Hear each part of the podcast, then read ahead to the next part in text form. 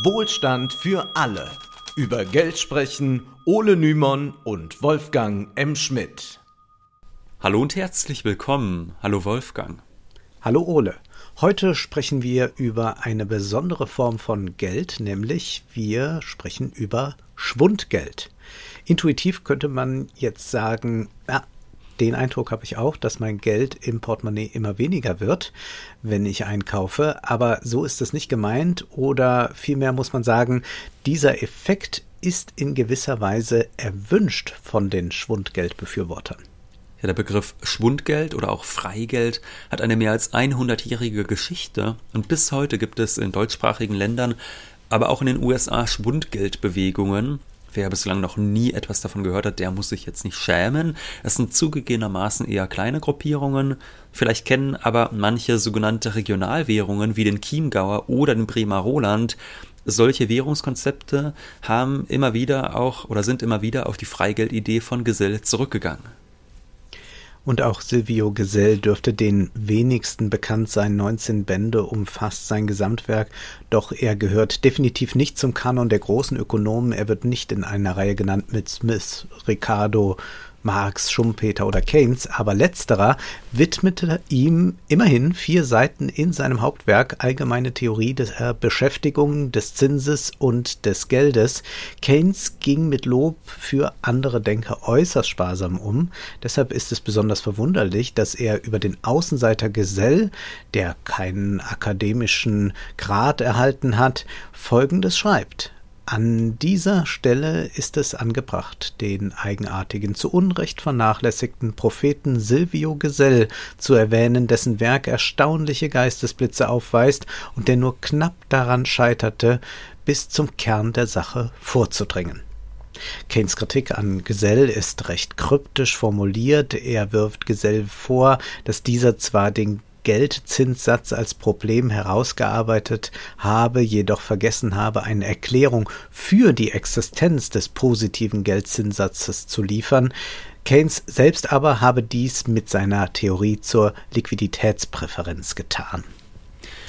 Ja, kurz gesagt ergibt sich laut Keynes der Mindestzinssatz aus dem Verhältnis von Angebot und Nachfrage nach Geld das heißt, der Zinssatz, der muss dann so hoch sein, dass die Menschen darauf bereit sind, auf Liquidität zu verzichten, also ihr Geld in Bar im Portemonnaie mit sich rumzutragen und dass sie stattdessen lieber bei der Bank liegen lassen und als Belohnung dafür kriegen sie dann quasi die Zinsen. Das können wir aber getrost ausklammern. Etwas anderes, was Keynes über Gesells Hauptwerk schreibt, ist entscheidender. Zitat: Das Ziel des Buchs als Ganzes kann man als Schaffung eines antimarxistischen Sozialismus bezeichnen. Es lässt sich als Gegenreaktion auf Laissez-faire begreifen, auf einer theoretischen Grundlage, die insofern von Marx grundverschieden ist, als sie auf der Ablehnung der klassischen Hypothesen statt ihrer Anerkennung beruht und auf freiem Wettbewerb statt auf seiner Abschaffung. Ich vermute, dass sich für die Zukunft mehr von den Ideen Gesells lernen lässt als von Marx. Was an Gesell sozialistisch sein soll, darauf werden wir noch ein bisschen eingehen können. Spoiler, es ist doch recht wenig. Dass aber Gesells Ansätze durchaus kompatibel mit Keynes sind, verwundert nicht. Weder Gesell noch Keynes wollen einen Umsturz. Ihnen geht es darum, dass das System besser funktioniert und krisenresistenter wird. Denn die Krise hat Gesell am eigenen Leibe erleben müssen, als er 1887 im Alter von 25 Jahren nach Argentinien ging, um dort als Kaufmann medizinische Artikel zu vertreiben. In Buenos Aires musste er bald merken, dass er sich inmitten der verheerendsten Wirtschaftskrise aller Zeiten befand. Gesell war ökonomischer Autodidakt, aber die Wirklichkeit, die regte ihn zu Theorien an und er überlegte, wie könne man eine solche Krise nun beenden. Auch wenn wir gleich viel Kritik an Gesell äußern werden, sollten wir keineswegs leugnen, dass es Gesell gelang, wirklich makroökonomisch zu denken, und das können viele ordoliberale Volkswirte ja bis heute nicht. In dieser Zeit in Argentinien entstehen erste Schriften, später kehrt er nach Europa zurück. Gesell lebt erst eine Weile in Deutschland, um sich dann in der Schweiz niederzulassen, einen Bauernhof zu betreiben und zu publizieren. Die meisten seiner Werke erscheinen im Eigenverlag. Erst in den Jahren 1907 bis 1911 dann wieder in Argentinien. Anschließend zieht er nach Deutschland in die vegetarische Obstbaugenossenschaft Eden bei Berlin. Und später geht er dann zurück an seinen Hof in der Schweiz. Nahe liegt einem solchen Unternehmer selbstredend die betriebswirtschaftliche Perspektive. Gesell merkte allerdings relativ früh, dass es wirtschaftliche Probleme gibt, die man nicht so alleine als Betrieb lösen kann, die nur volkswirtschaftlich gelöst werden können. Und mit Laissez-faire-Kapitalismus kommt man beispielsweise während einer Deflation nicht weiter. Das heißt, wenn das Geld an Wert gewinnt, dann werden die Güter zwar produziert, es mangelt aber an Nachfrage, denn wenn ich weiß, morgen ist mein Geld mehr wert als heute, also die Preise fallen, mhm. dann weiß ich ja, okay, wenn ich mir den Fernseher in einem Monat statt heute kaufe, dann ist er dann günstiger. Das heißt, wenn es zur Deflation kommt, dann mangelt es an Nachfrage. Menschen sparen ihr Geld lieber, anstatt zu konsumieren. Und da helfen dann auch keine Produktinnovationen oder Marketingkampagnen. Die Menschen halten ihr Geld zurück und der kapitalistische Geldkreislauf ist gestört und Unternehmer fahren die Produktion zurück, das heißt, noch mehr Menschen werden entlassen, eine hohe Arbeitslosigkeit schwächt die Nachfrage weiter, sodass noch weniger Waren verkauft werden, die Vermögenden werden ihr Geld nicht investieren, sondern sparen, von den Zinserträgen vielleicht leben. Das ist individuell verständlich, führt aber noch tiefer in die Krise hinein. Diese Krisenanalyse nimmt Gesell vor, in Argentinien, aber dann auch für andere europäische Länder. Und wir ahnen hier bereits, warum Keynes lobende Worte für Gesell übrig hatte. Keynes will, dass der Staat in Krisenzeiten die Wirtschaft stimuliert.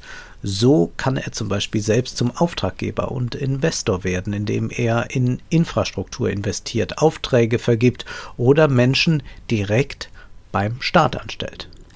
Gesell ist solchen Ideen gegenüber nicht immer abgeneigt, wenngleich er den Traum vom idealen Wettbewerb träumt, wo wirklich jeder seines Glückes Schmied ist. Es ist jetzt, können wir gleich schon mal zu Beginn der Folge sagen, nicht der Ort, um Sprachkritik zu betreiben. Wir wollen aber trotzdem zumindest erwähnen, dass Gesell sich sozialdarwinistischen Vokabulars bediente und dass es unter den späteren Gesell-Anhänger, die keineswegs eine homogene Gruppe sind, äh, auch völkische und antisemitische Denker gab. Äh, zu dieser Thematik haben wir in der Beschreibung einen Artikel von Elmar Altvater verlinkt. Wir möchten uns heute aber mal nur auf das ökonomische Denkgebäude konzentrieren von Gesell, was er da so als Idee hatte. Wichtig ist jedenfalls, dass es, wie wir gleich sehen werden, auch äh, um Zinskritik geht. Auch dazu sollte man historisch wissen, dass solche Kritiken nicht selten eine antisemitische Tradition haben. Ähm, das ist aber bei Gesell nicht so herstellbar, diese Verbindung. In dieser Folge soll es also ganz von diesen Fragen losgelöst um das Schwundgeld bzw. Freigeld gehen. Das Thema Zinskritik müssen wir ein andermal gesondert verhandeln. Wie will denn nun Gesell, Wolfgang, wie will denn nun Gesell die Krise beenden? Wie will er mehr Wettbewerb herstellen? Gesell wollte eine Kaufkraftstabilität herstellen und den Kapitalismus von seiner Krisenanfälligkeit befreien. Seine Überlegung ist im Prinzip sehr simpel. Wenn ein Unternehmen Waren produziert, will es diese möglichst schnell verkaufen. Sonst wird es schnell teuer, da sind Lagerkosten oder auch die Waren, die verlieren an Wert mit der Zeit. Bei frischen Waren, bei Lebensmitteln, Blumensträußen oder so, da ist das einleuchtend, da geht das rasend schnell, aber auch technische Geräte, Mode und so weiter, da haben wir es mit Wertverlusten mit der Zeit zu tun. Diese Wertverluste seien auch gar nicht weiter tragisch, meint Gesell. Das Problem liege woanders, nämlich da gibt es etwas, das nicht altert, ja, das sogar eine Wertsteigerung erleben kann, und das ist das Geld. Ob ich heute 100 Euro ausgebe oder in einem Monat, das macht keinen großen Unterschied. Da werde ich mutmaßlich das Gleiche für bekommen. Die Inflation ist da eher unerheblich. Lebensmittel im Wert von 100 Euro sind, wenn sie nicht direkt wieder weiter verkauft werden, in einem Monat aber kaum noch etwas wert, ist ja klar, sind ja verdorben. Heißt also, wenn ich die 100 Euro auf die Bank bringe und wir wie zu Gesellszeiten auch Zinsen in Höhe von etwa 5% hätten, hätte ich in einem Jahr 105 Euro. Durch den Zinseszins kommt es dann schnell zu einem erstaunlichen Wachstum. Also lässt man die 105 Euro auf dem Konto, wird man nach einem Jahr nicht 110, sondern 110,25 Euro haben. Das heißt, der Zins, den man erhalten hat, der wird wieder verzinst. Nach 10 Jahren hätte man über 160 Euro. Ja, das kann sich dann schon lohnen. Gesell will genau dies aber mit seiner Freigeldreform verhindern. Durch den Zins, so glaubt er, werde Geld nicht in die Wirtschaft gegeben, sondern gespart. Das verstärkt die deflationäre Krise und verursacht generell Stockungen in der Marktwirtschaft.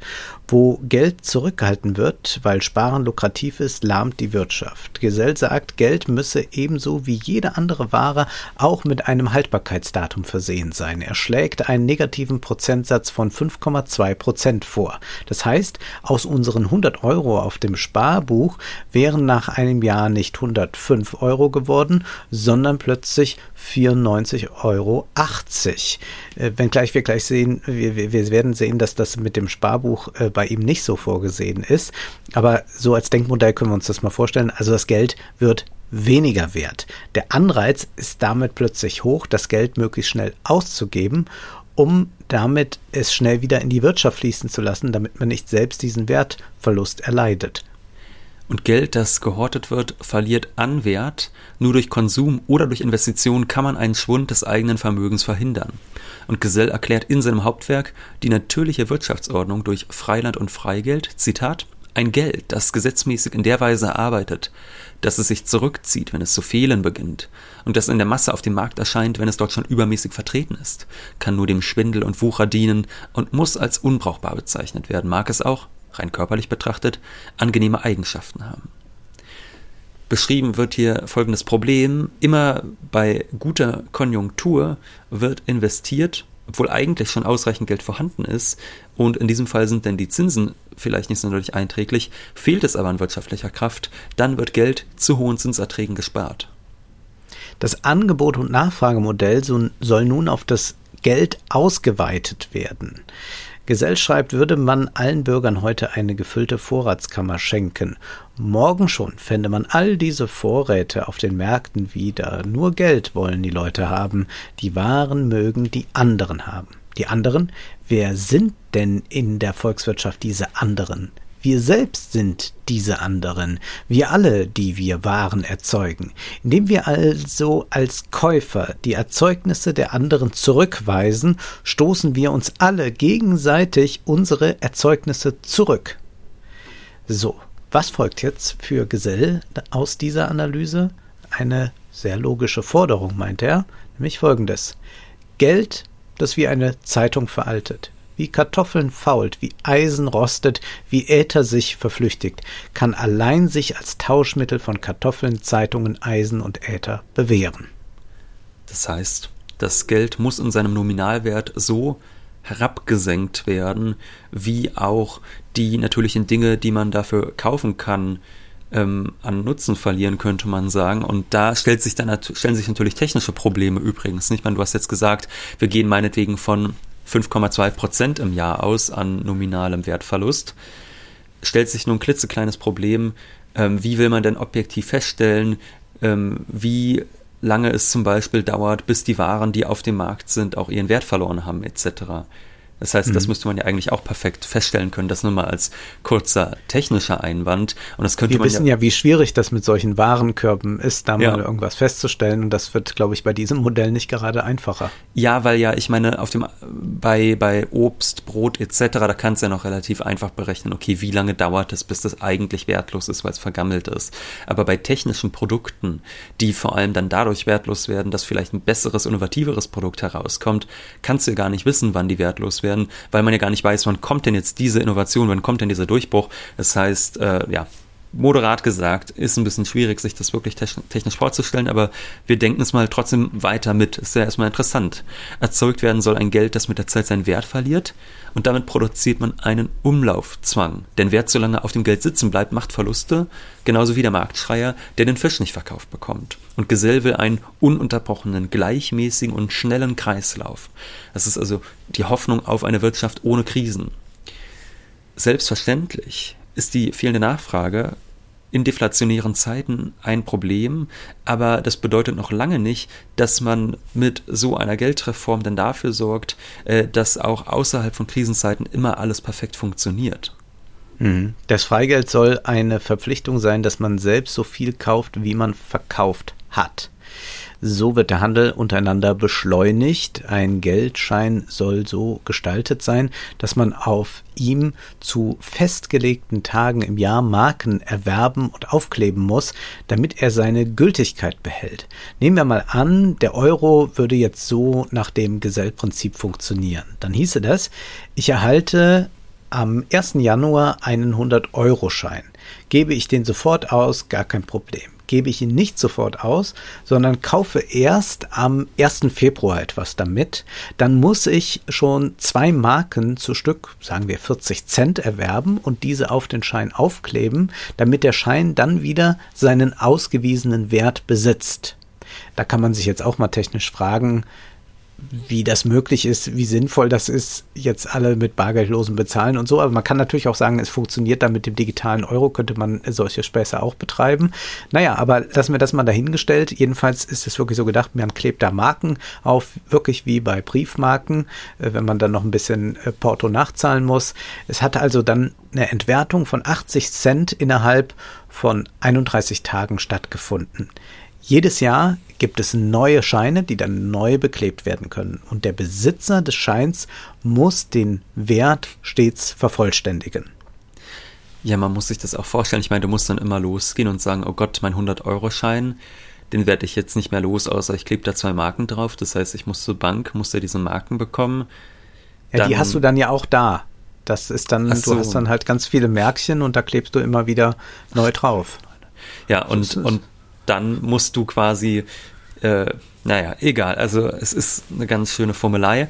Dadurch reduziert sich die gesamte Menge des Geldes. Gesell schreibt dazu, durch den Kursverlust von 5,2 Prozent jährlich dürfte die umlaufende Geldmasse um jährlich 200 bis 300 Millionen abnehmen. Damit aber daraus kein Geldmangel entsteht, muss das Währungsamt diese Millionen immer durch neu herzustellendes Geld jährlich ersetzen. Interessant ist jetzt die Rolle des Staates in diesem Konzept. Da heißt es, niemand kann mehr dem Staate in der Verwaltung des Geldes durch Ausgeben oder Zurückhalten von Privatgeldbeständen ins Handwerk pfuschen. Der Staat selbst aber hat die Aufgabe, die Nachfrage stets haarscharf dem Angebot anzupassen, wozu das abwechselnde Einziehen und Ausgeben geringfügiger Geldmengen genügt. Das heißt, wir haben hier eigentlich einen tatsächlich sehr, sehr mächtigen Staat, äh, mhm. sodass dann zum Beispiel auch natürlich die Frage besteht, wer vergibt dann eigentlich Kredite? Denn wenn er sagt, ähm, dass der Staat dafür sorgen soll, dass äh, das Ausgeben oder Zurückbehalten von Privatgeldbeständen nicht mehr stattfindet, dann hieße das ja eigentlich tatsächlich, dass damit auch die privaten Banken mit ihrem Kreditgeschäft nicht mehr so funktionieren wie vorher. Da sind wir dann doch nah am Vollgeld auch dran. Also das sind natürlich alles äh, Ideen, die auch weiter äh, gedeihen und die, die auch äh, immer neue Anhänger und auch neue Modelle finden. Die Zinsen sind durch diese Reform jedenfalls dann kein Problem mehr, denn diese werden gegen Null sinken. Davon geht Gesell aus, denn es ist gar kein Sinn mehr zu erkennen darin, jetzt das Geld auf der Bank zu horten und da auf Erträge zu hoffen. Die Wirtschaft brummt, niemand muss mehr sich ins Sparen flüchten und dadurch werden die Zinsen immer weiter sinken, irgendwann bei Null aufschlagen. Also niemand wird dann mehr äh, das Geld auf der Bank für sich arbeiten lassen. Gesell schwebt eine Trennung aber vor, eine Trennung zwischen Tauschgeld, da verschwindet der Wert, wie wir das gerade beschrieben haben, das ist dann dieses Spundgeld oder Freigeld, und auf der anderen Seite Spargeld. Und jetzt sagt er, in der aktuellen Währung, also wie wir sie auch haben, ist das miteinander vermischt. Ja, Euro ist Euro, das ist äh, vollkommen egal. Aber er sagt, da muss man eine Trennung vornehmen und sparen soll weiterhin möglich sein. Und da fragt man sich, wie denn? Und wir hatten ja eben dieses Beispiel, na, wenn man diese 100 Euro auf dem Konto hat und dann wäre da minus 5,2 Prozent, dann hätten wir ja am Ende des Jahres nur noch 94,80 Euro. Aber es ist jetzt gerade so bei Gesell, das ist der Witz, dass das nicht vorgesehen ist. Die 100 Euro verlieren auf der Bank nicht an Wert. Wenn ich sie als Geldschein mit mir herumtrage, dann verlieren die 100 Euro an Wert, da muss ich immer diese Marken nachkaufen. Wenn ich aber 100 Euro aufs Sparbuch einzahle, dann bekomme ich von der Bank quittiert, hat 100 Euro eingezahlt und wenn ich dann dahin gehe, dann bekomme ich die auch wieder.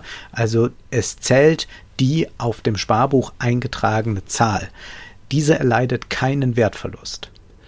Nur Zinsen halte ich so gut wie keine mehr, da die Zinsen nach der Geldreform laut Gesellsprognose sinken würden. Jetzt wird man sich aus deutscher Perspektive natürlich fragen, was ist denn mit dem kleinen Sparer? Ist es für den Kleinsparer nicht ungünstig?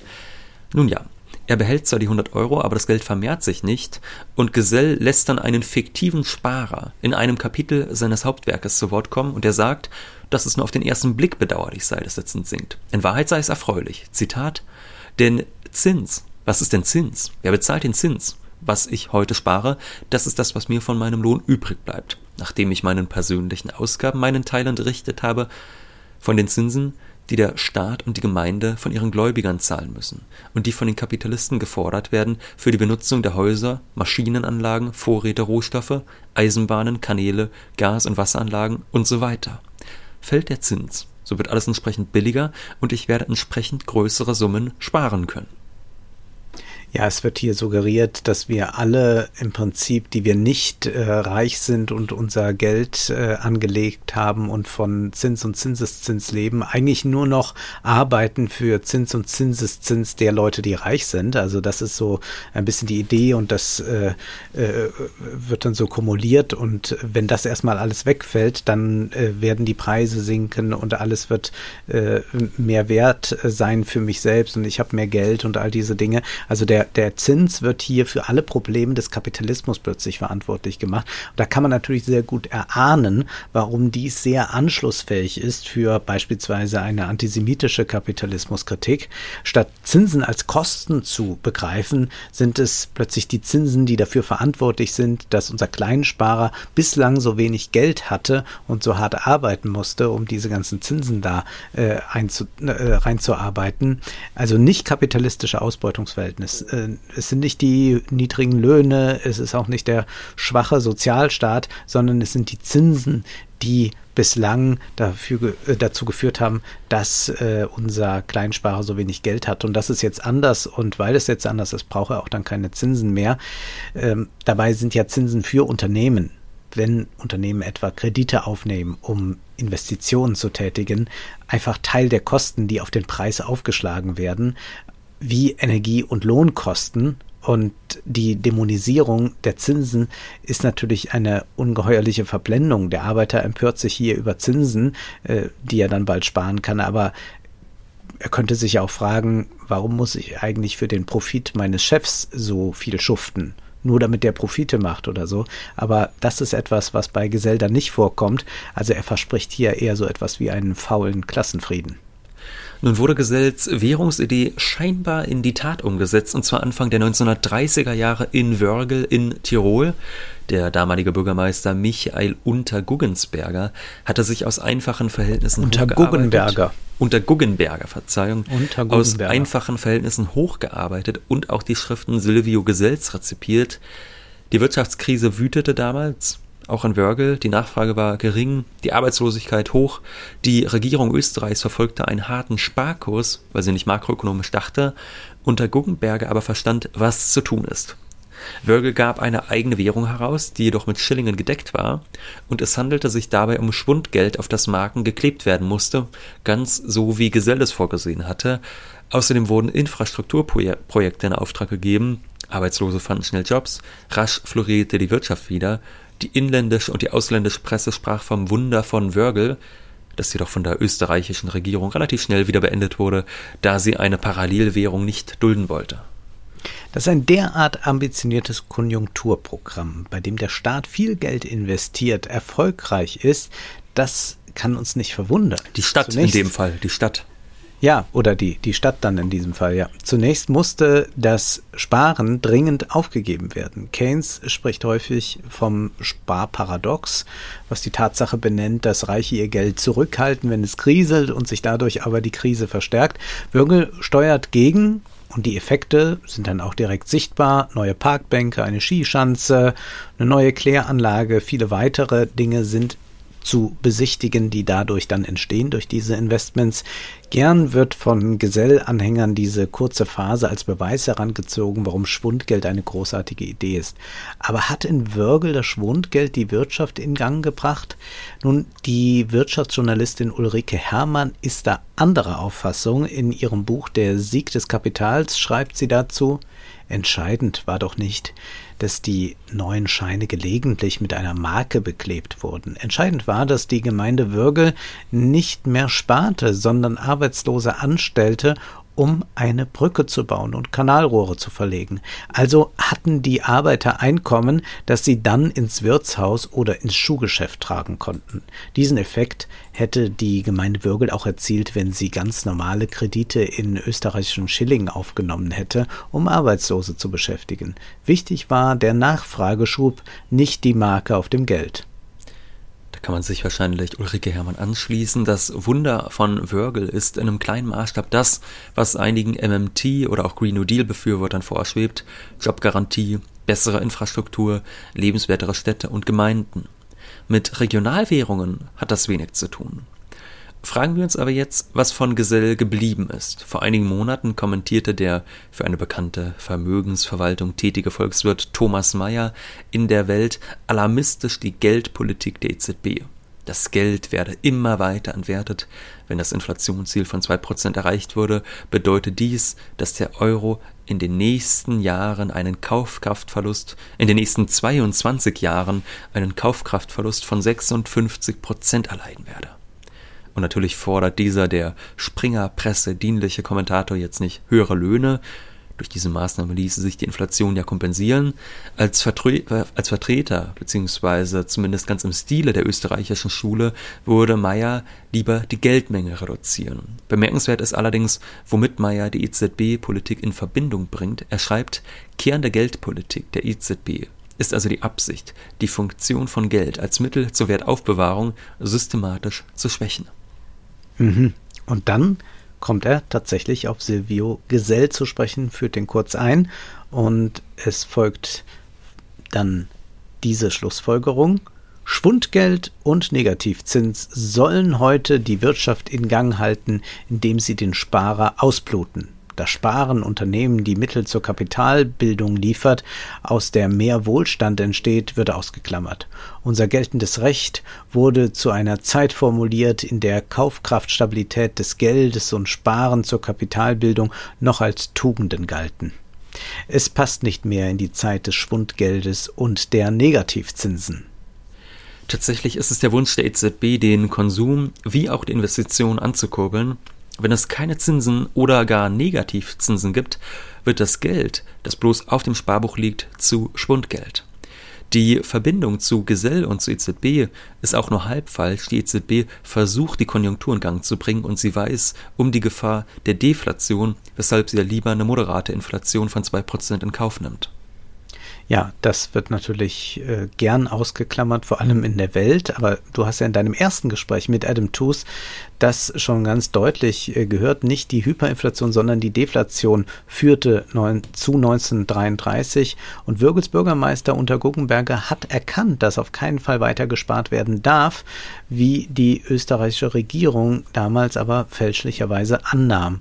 Und so dramatisch wie damals ist die Lage zwar heute nicht, aber äh, wenn Meyer hier die sparsamen Unternehmer lobt, dann ist das doch äh, volkswirtschaftlich nicht besonders klug gedacht. Diese Sparsamkeit von Unternehmen mag betriebswirtschaftlich verständlich, nachvollziehbar sein, volkswirtschaftlich, aber kann diese Haltung fatal sein. Und wenn ein Staat dann auch noch hingeht und sagt, wir müssen jetzt sparen, dann wird es wirklich furchtbar.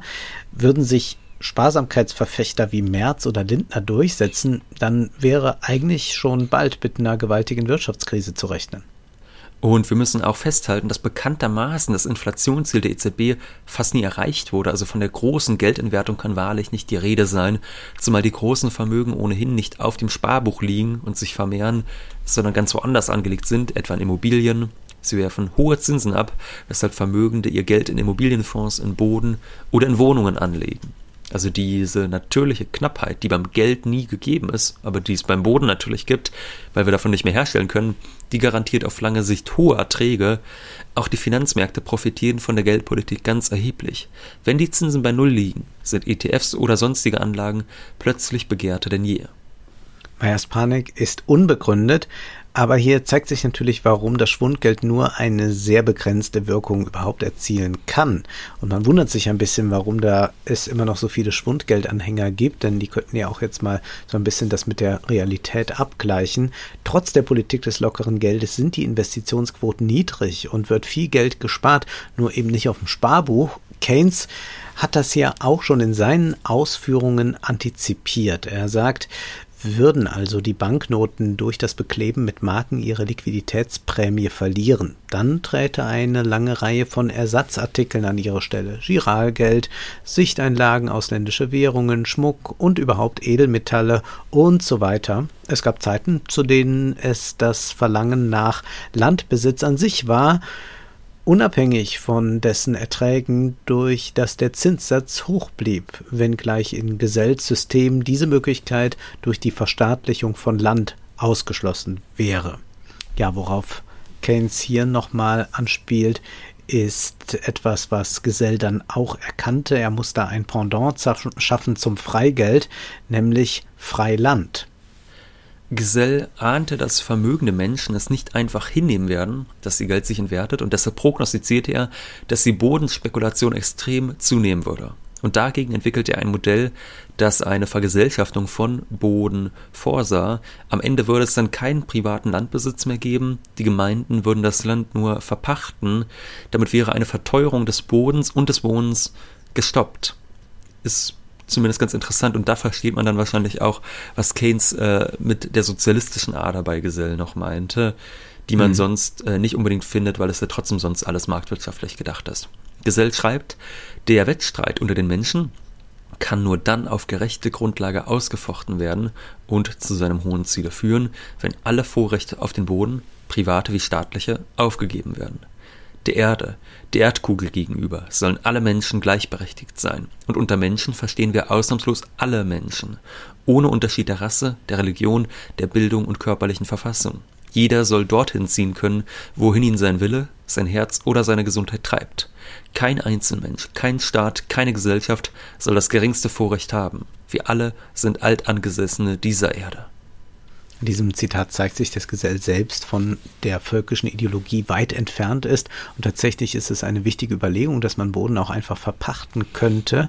Einige wenige Gemeinden haben ja bereits gezeigt, dass man eklatant hohe Miet- und Immobilienpreise verhindern kann, wenn die Städte und Gemeinden selbst Grundstücke an Privatleute verpachten. Gesells Schritt ist da noch etwas radikaler durchaus bedenkenswert, jedoch kann man freilich damit nicht das Grundproblem lösen, indem Bodenspekulation unmöglich wird und der Wert des Geldes schwindet, man Märkchen aufklebt, glaubt Gesell, würde alles immer sofort verkonsumiert und investiert werden und dann hat die Wirtschaft ein rasendes Tempo und das sei dann ganz toll für den Wettbewerb. Keynes weist da zu Recht darauf hin, dass es natürlich Möglichkeiten gibt für das Geld in andere Bereiche zu fliehen, Jüngst könnte man noch die Kryptowährungen hinzurechnen. Auch da kann das Geld natürlich hin, wenn es da entsprechende Renditen bekommt.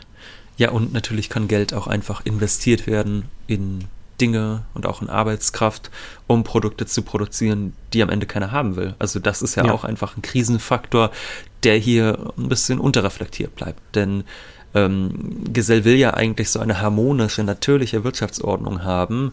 Und das ist eigentlich sein Hauptproblem und auch das von seinen Anhängern, dass sie glauben, dass es so etwas geben könnte. Eine natürliche Wirtschaftsordnung und dass man da nur so ein paar Eingriffe im Geldsystem vornehmen muss.